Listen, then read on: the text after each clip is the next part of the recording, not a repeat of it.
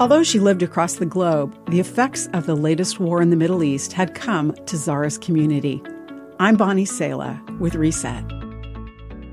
What seemed like a harmless protest on a corner in Zara's neat suburb had ended with a man down on the sidewalk, bleeding, and hours later, dead. After a tense discussion about it with a neighbor, Zara felt exhausted. Each morning, some are waking up to rubble and debris strewn across their homes. Others wake to missing children and racking grief over a beloved friend.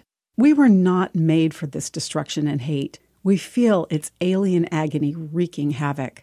And yet, in this darkness, the Bible tells us how to live as children of God, shining like bright lights in a crooked world.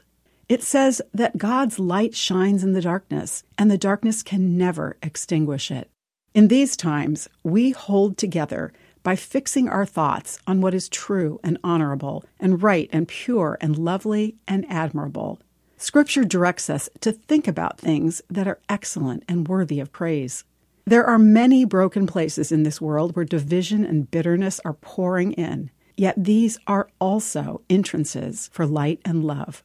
You and I can pour kindness into chaos, even just in our tiny corners of our world in simple ways, like answering gently when someone speaks harshly, making sure the people around us know that no disagreement can change our love for them, or sending someone an encouraging text, making food to share with a neighbor, hugging family and friends, telling them you love them, apologizing if needed, and forgiving if needed.